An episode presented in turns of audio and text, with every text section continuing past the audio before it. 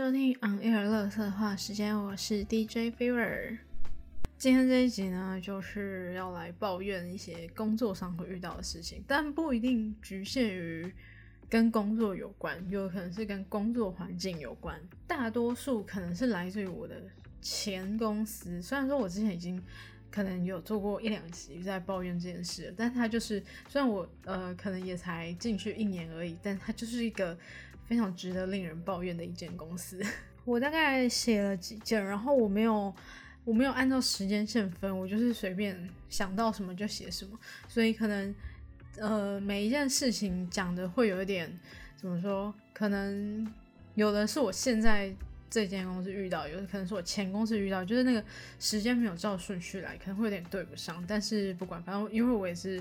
很随意的做这一集，前三个。是我最近应该说也不算最近，是我到现在这间公司遇到的事情。然后我想抱怨这件事非常久，就是我长期受到这个，因为怎么说不堪其扰嘛。反正我真的就是觉得有点受不了。就这几个月以来也没见他有任何改善，所以呢，我才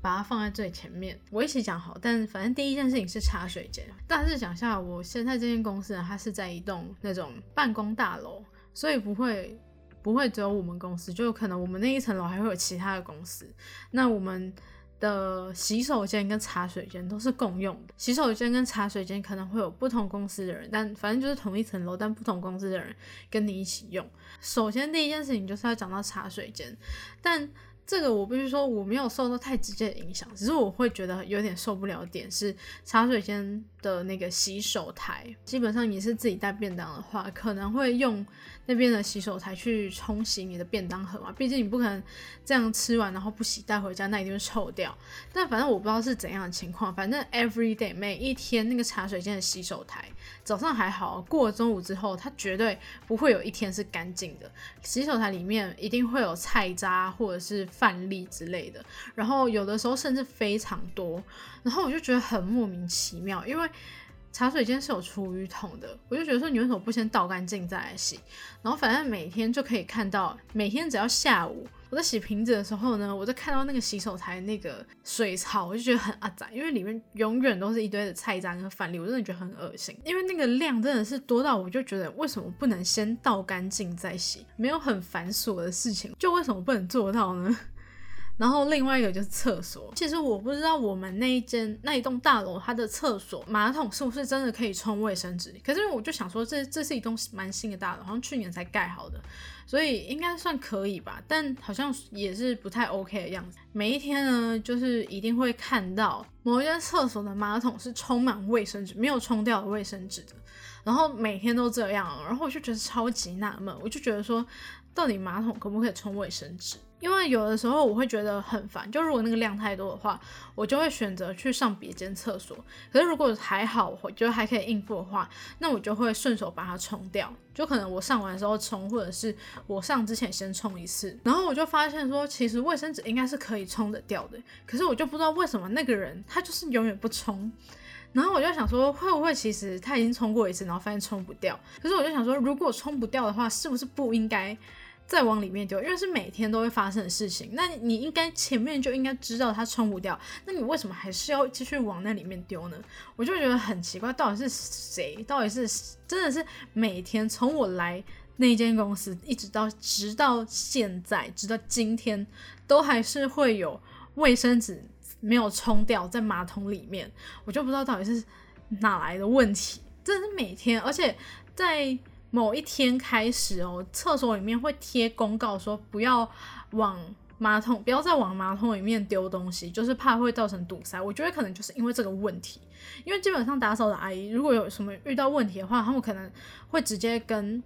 大楼的人反映。然后我我不知道说是不是因为他们反映了这件事情，所以大楼才在厕所贴这个告示。但是贴这个告示完全没有改善，就每天还是会有卫生纸在马桶里面，然后没有冲掉。如果冲不掉就不应该冲，那如果冲得掉，你为什么不冲？我就不知道到底他是认为说冲不掉，还是认为说冲得掉。我就觉得你为什么不能好好的好好的做一件事情？因为我觉得这个在我认知中。我只有住大学宿舍的时候，我才有遇过这件事情，就是那种很没有素质的学生才会做的事情。呃会在科技公司工作，怎么说也是成人了，至少你也是出社会的大人了，为什么还要做这种事情？又不是又不是小孩子，反正那个事情我就觉得很受不了。每次只要我一去厕所，然后我一打开那个厕所的门，里面是有。有那个卫生纸在里面，我真的会大翻白眼。然后我甚至还会开始怀疑说，如果在我之前进去或在我之前出来的，他们是不是那个凶手？但是我真的是抓不到，因为这个东西超难抓，因为你也不可能在厕所装监视器干嘛的。反正这个东西真的是很烦。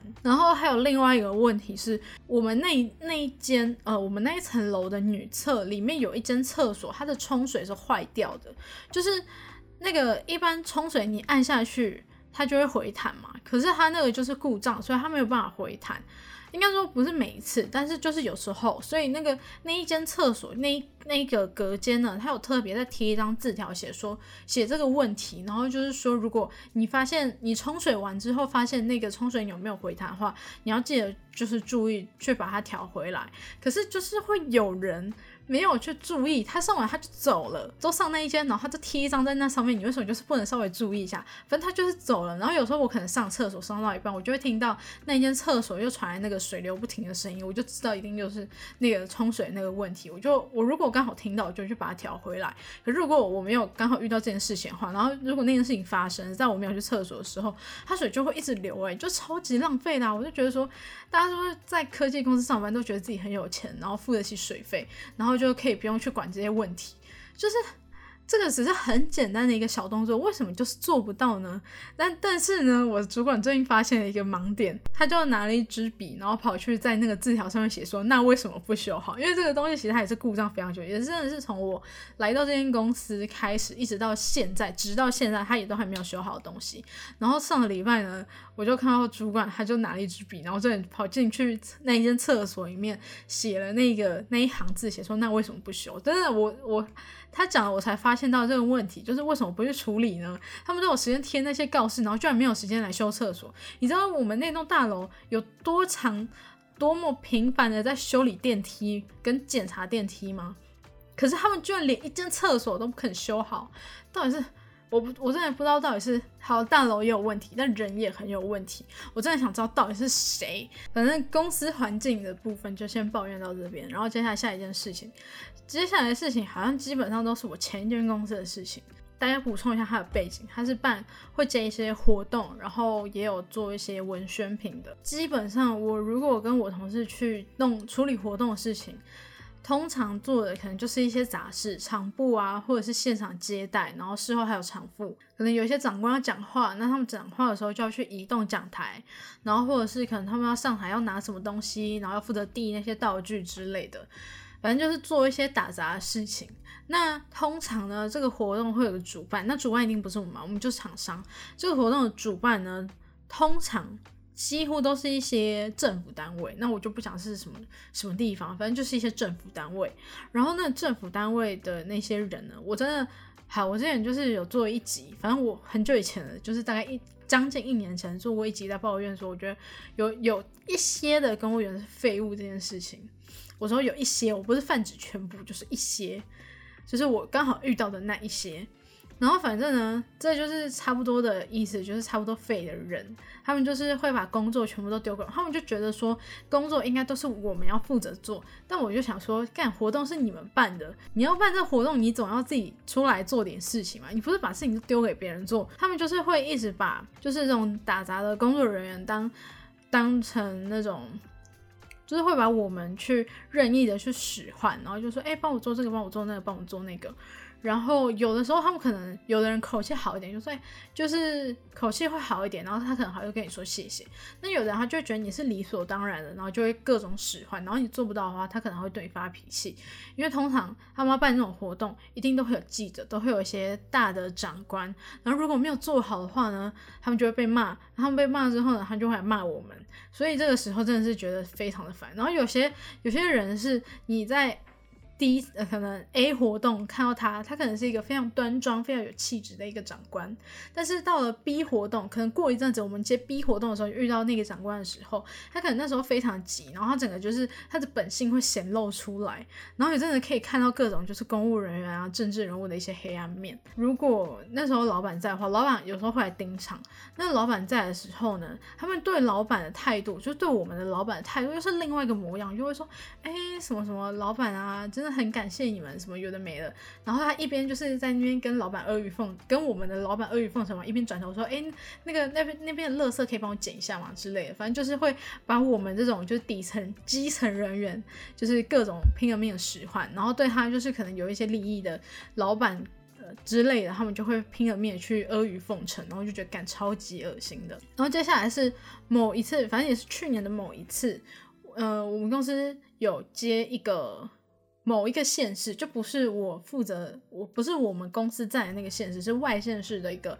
活动，然后也是跟公务员有关，反正就是那个县市呢，他办了一个算全国性的一个活动，然后他们当然在这个活动开始前，就他们就是前面会有一些小的，就是县内的自己的一些活动，那那个活动呢，就是他们那个县市号召了他们的各个。局处的一些公务员去做一个比赛，它是一个舞蹈比赛。那前一天呢，我们在场部的时候，他们就有就是各个局处，比如说是什么消防局、警察局之类，反正就各个局处他们会开始彩排，然后呃站定位。但是我记得那个是没有要让，呃，应该说那个每个人的时间都有限，所以。通常一个组我们不会让他们排太久，而且我们自己也要收工，我们要等他们弄完我们才可以收工。然后呢，就是某一个处，我也忘记是哪个处了，反正那个处有非常多的女生，然后都是年轻女生，她们就是要瞧一些队形，哪个人要站哪里，哪个人要站哪里之类的。然后他们就是在那边瞧了非常久，占用了大家非常多的时间，后面还有很多局排队等着要彩排。可是那个时候。就是已经快要接近他们下班时间，然后我们就也在想说，干到底是要好了没？然后他就是一直不管，他就是还是在那边排的超级无敌久，就是他真的花很多时间在那边排那个队形。嗯，我们老板他在看的时候，他就觉得说他们这样太久了，所以要我去，应该说要我们去跟那边的人说，就是可能要请他们快一点。所以同事呢就跑去跟那个局的某一个人员说，然后那个人就是那个指挥他们要排队型的那个人呢，他就是用非常不好的口气说：“哦，我们要好了。”呃，语气没有非常的友善。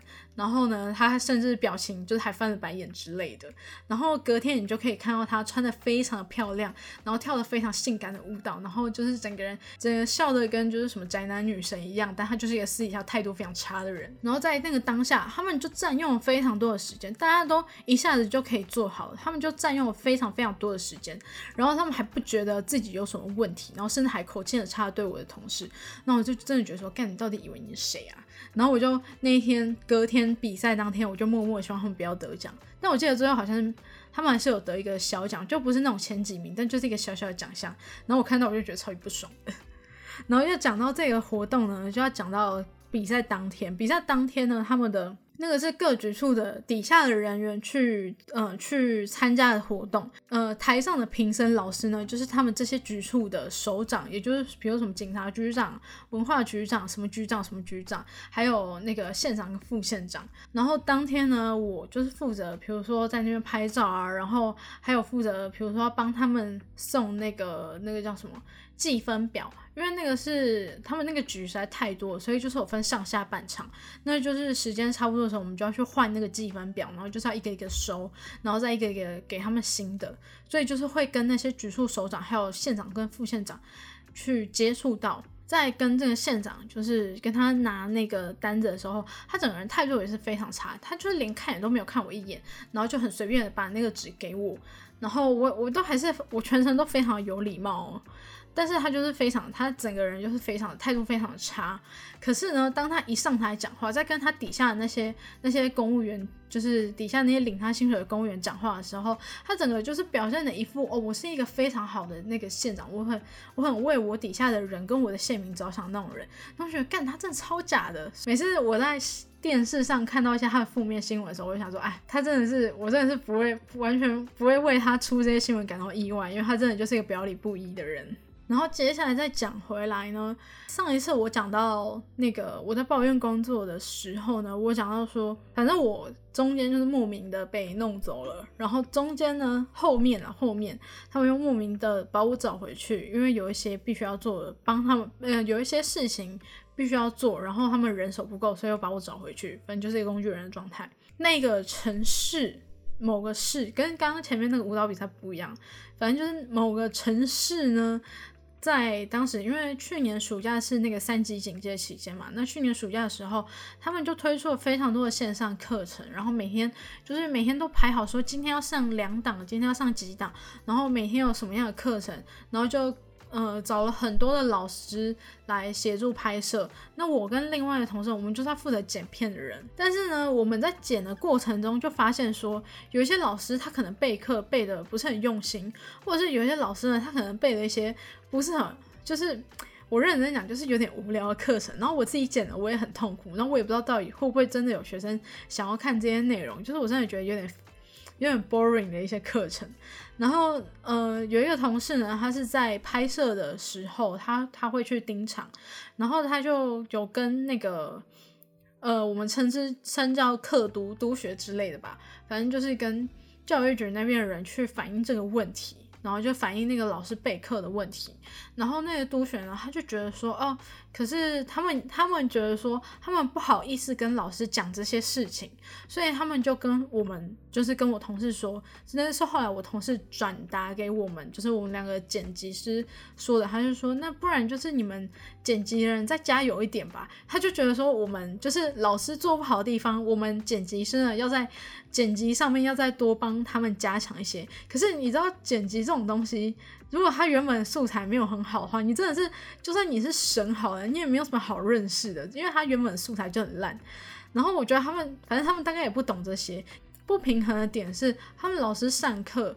呃，他们上一堂课拿到车马费，我要剪六支片，我才能赚到这个钱。然后我就觉得说，那你为什么不能好好准备？就是你拿那么多钱，然后你做，而且他们的如果有买道具、有使用道具的话，那个是可以另外请钱的，就那个不算在车马费里面。所以我就觉得说，那你一堂课你可以赚那么多钱，你赚的钱比我剪片。比我花时间剪片的钱还要多，因为你录一集可能才半个小时，但我剪一支片可能要两个小时，我花的时间比你多，然后我赚的钱只是你的六分之一，然后我就觉得说，那你就真你们自己才应该要努力一点吧，总是叫我们努力一点，我们已经很花很多时间，然后已经已经努力到没有办法再努力，因为他真的没有办法再做好了，就是他真的太烂了，没有办法再做得更好了，然后我们还要被指责说是我们不够努力，然后觉得说你自己没有为什么？你自己没胆承，嗯，你自己没胆去承担，可能老师听了你的建议会觉得不爽这件事情，然后你就要叫让我们承担，然后把压力全部都丢给我们，所以我就觉得那阵子很累，而且因为那阵子就是要疯狂剪片，一天可能要赶个好几支片，然后那段时间我真的是被弄到我那那一段时间手非常的痛。就是长时间要贴酸痛贴布的那种，而且也没有时间去看医生，因为那个时间三级警戒，根本不敢去看医生。然后那时候手就很痛，就只能贴酸痛贴布，可是它也不会好，因为没有时间休息，每天就是无止境的一直剪。我就已经克制到我回家不会再玩电脑了，但每天还是得剪，然后就很麻烦，然后又要骑车上班，然后骑车的时候就是手又会很痛，所以就那那那段时间真的是觉得很。真是快气炸！我就那时候一直跟我同事祈祷说，希望那些片放到网络上，然后会被骂，然后被骂之后，就是我们就可以不用再担这个烂摊子。但是我错了，不用说那那些片到网络上会不会被骂，好，根本没有人要看啊！你看那些学生根本不会看那些影片，他们还一直在想要为学生着想，说我们要做这些片给别人看，更不用提说市长的用意是因为别隔壁的城市他们做，所以我们不想输给他们。我就说，看到底三小啊！然后接下来呢，还是要回归到活动的部分，因为接的活动大多是政府机关的活动，所以常常会有各种政治人物。当然，局处首长通常是很常见的，然后有的时候甚至也会请议员、立委，然后就是这种呃偏政客的性质的人出现。那这种时候呢？呃，通常遇到这种活动的时候，皮都要绷得很紧，因为你如果一个没有注意好的话，可能就会对方就会迁怒到你身上。比如说去年就是有一个还蛮大的记者会，然后那个那个因为真的是一个蛮大的工程，然后又是一个新闻，也报的还算蛮大的工程，所以那个活动就邀请了非常多非常多的政客，当然市长、副市长啊，然后什么呃中央政府的人又来，然后立委啊、议员，还有各种里长他们都有来，因为那个真的是一个蛮大的，然后新闻那时候有报，然后反正就是有非常多的政治人物，就是那种平常我只会在电视上看到的政治人物，他们都来了，所以那个活动呢就是要绷得非常紧，因为那个时候。呃，出席的来宾很多，就是有各种的议员、立委嘛，然后当然还有里长，就整个非常多人，几十个，然后你就要随时要随时待命好，就是如果说来的人太来的人就是挤在那个接待台，嗯，挤在那个接待处的人非常多的话，你也要每个都要照顾的很好，因为你要是 miss 掉任何一个，然后让他不爽的话，那接下来被找麻烦就是你。而且政客很麻烦，是如果今天在场有什么议员、立委的话，你一定要去记他们的名字，因为可能他们待会都要上台致辞，就算了，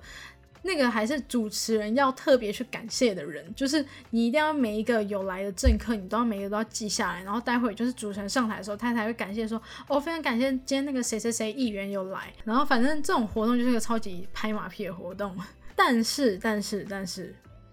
好，我还是要先抱怨完。我先抱怨，我再夸赞一个人。做这种活动最妙的就是你可以看到那些政治人物表里表里不一的地方，然后你之后在可能新闻上看到他们的时候，你就会心里想说，干他根本就不是这样子的人。但我还是必须要夸赞某一个，我虽然接触到他只有短短的一瞬间，然后甚至我们也没有太多的对话什么的，就但是呢，我认知我。个人的感觉是，我觉得他非常的有礼貌。然后，因为常常可能我们去出活动，最常做的就是接待。接待的时候，有一些那种政治人物、立委啊、议员啊，可能还没有等他签完名啊、拿完东西什么的，可能就会有这些活动的主办单位，就是全部都凑到他们旁边，然后把他们领走。这个很麻烦，因为万一我们有发一些赠品的话。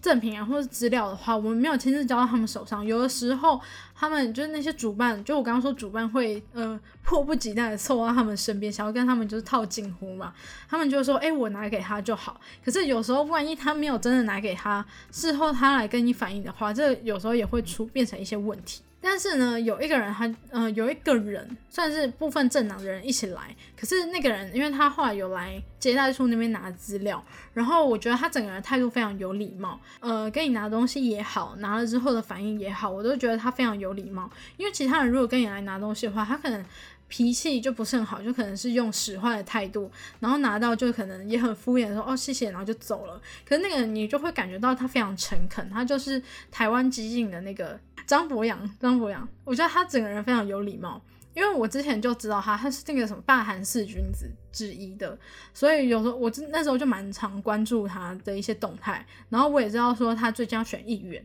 然后我就我看到他选议员的时候，我就想到之前就是在活动上遇到他，我觉得他人其实还不错这一点，所以就特别出来讲一下，就是即使做这些政府相关的活动，你会看到很多人情冷暖啊，或者是一些政治人物非常的就是。各种面具底下的另外一面，但是你就会觉得这个人他跟那些政治人物比较不太一样。可是我就想说，会不会是因为他还其实还没有完全踏进政治这一块，所以可能他也可以保有就是比较还不错的那个。好，我希望他可以保持初心，因为我真的觉得他是难得一见还不错的政治人物。OK，今天的大部分就到这边，然后呢，终于要过年了，就先祝大家新年快乐。然后其实上一集啊，有很多地方我都剪掉了，但有些话我不知道该不该说。可是因为事情已经过得差不多了，所以我才应该说，我录音的那个当下呢，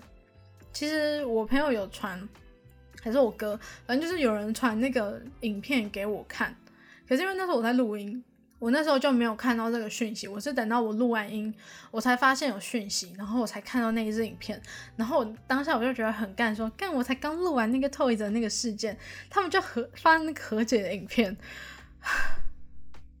虽然我没有抱持的那种我要看到血流成河态度，但我就觉得说干，为什么要这样对我？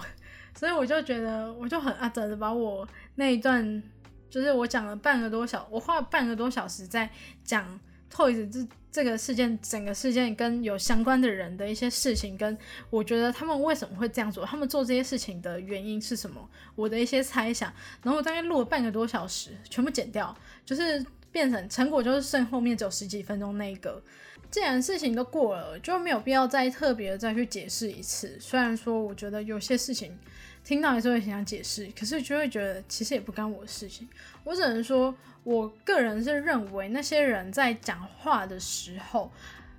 我们看到的周周也好，Toys 也好，甚至是其他相关人士也好，我觉得他们在陈述这些内容的时候，因为我觉得。我从这些事情，不论是这件事情也好，还是其他的事情也好，大家很容易有一些先入为主的观点，或者是你听到了什么样的词，很容易偏向你想要倾向的那一部分。比如说这一起事件好了，可能因为 Toys。呃，被爆很多比较不好的地方，所以大家就会觉得 Toys 一定是错的，然后其他人一定是对的，所以呢，大家就会倾向一直骂 Toys，然后一直帮其他人讲话，说哎谁谁谁可怜。可是我就觉得说，应该没有人是真的可怜，没有人是真的完全正确的那一方，我就觉得。我的观点是，我觉得大家在讲话的时候，一定会过滤一部分讯息，他一定不可能全部跟你讲，他一定或者是他自己，因为有些事情可能几年前、十年前的事情，可能大家的记忆都会有一点出入，所以我觉得那些人在讲话的时候，可能多少都会过滤一些信息，讲一些可能对自己比较有利的部分，或者是只凭他们的印象讲，就像 Toys 讲的，很多事情。